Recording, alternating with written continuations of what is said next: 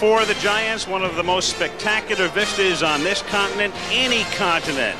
Downtown San Francisco in the background, and we zoom into Candlestick Park in the southeastern corner of this city. For the first time in 27 years, a World Series game will be played in Candlestick Park. The Battle of the Bay continues.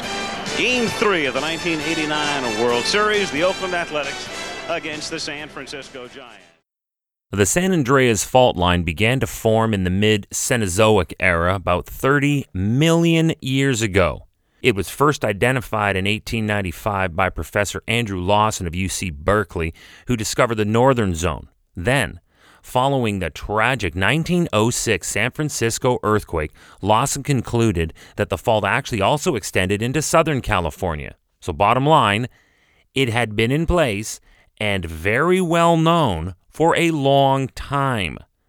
But that apparently did not stop the construction of cities full of unreinforced brick buildings in the area.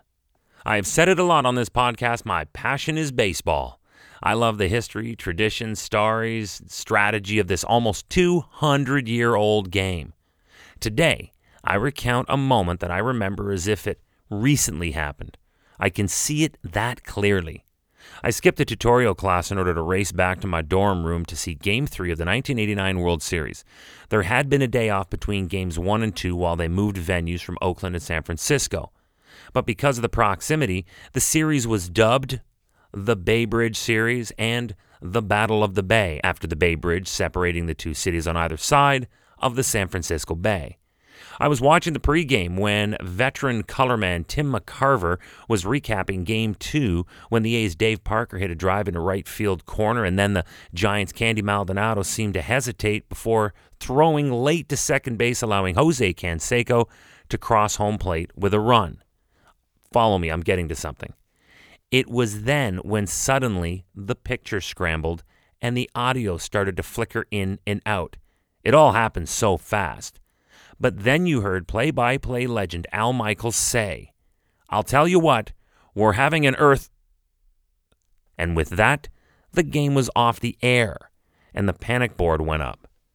During that pregame, a powerful 7.1 magnitude quake centered in the Santa Cruz Mountains rocked the region from Santa Cruz clear through to Oakland.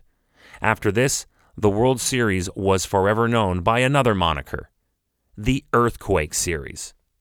When the television feed was restored, players, officials, emergency staff were all on the field with their families, and there was an audible ovation in the sold out stadium, possibly from relief, possibly from nervous tension. Though the stadium withstood the shaking, much of the rest of San Francisco was not so fortunate. The city's famed Marina District suffered massive damage that continued for days. In 1972, a strict building code was instituted to build earthquake resistant structures and retrofit existing ones. But that's expensive. So that didn't get done everywhere, obviously. So therefore, there were whole neighborhoods built before 1972 ill prepared and in an area of the city where there was no underlying bedrock.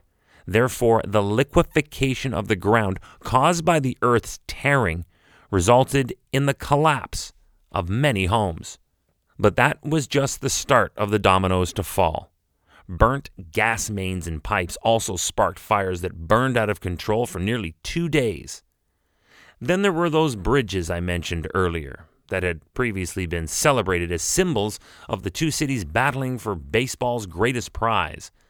The Golden Gate Bridge shook and waved, but the Nimitz Expressway and the San Francisco Oakland Bay Bridge were demolished.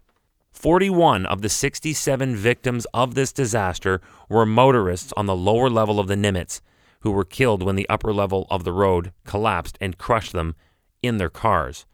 The dollar figure was estimated to have been closer to $5 billion in 1989 USD and is still one of the most powerful and destructive earthquakes ever to hit a populated area in the United States.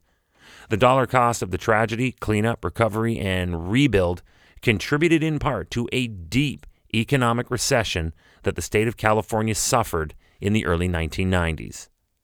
It was known as the Earthquake Series, the Bay Bridge Series, and the Battle of the Bay. and it was interrupted by a powerful 7.1 magnitude earthquake this day in weather history. Tomorrow is October 18th, and we're going back again for more 2005 hurricane action. Now, this record breaking 2005 Atlantic hurricane season included three of the 10 most intense Atlantic hurricanes ever. Hurricane Wilma was the most intense tropical cyclone ever recorded in that Atlantic basin and the second most intense tropical cyclone recorded anywhere in the Western Hemisphere. That's tomorrow when we look back at the day when Wilma became a hurricane and then went nuts. On this day in weather history, with me, your host, Chris May.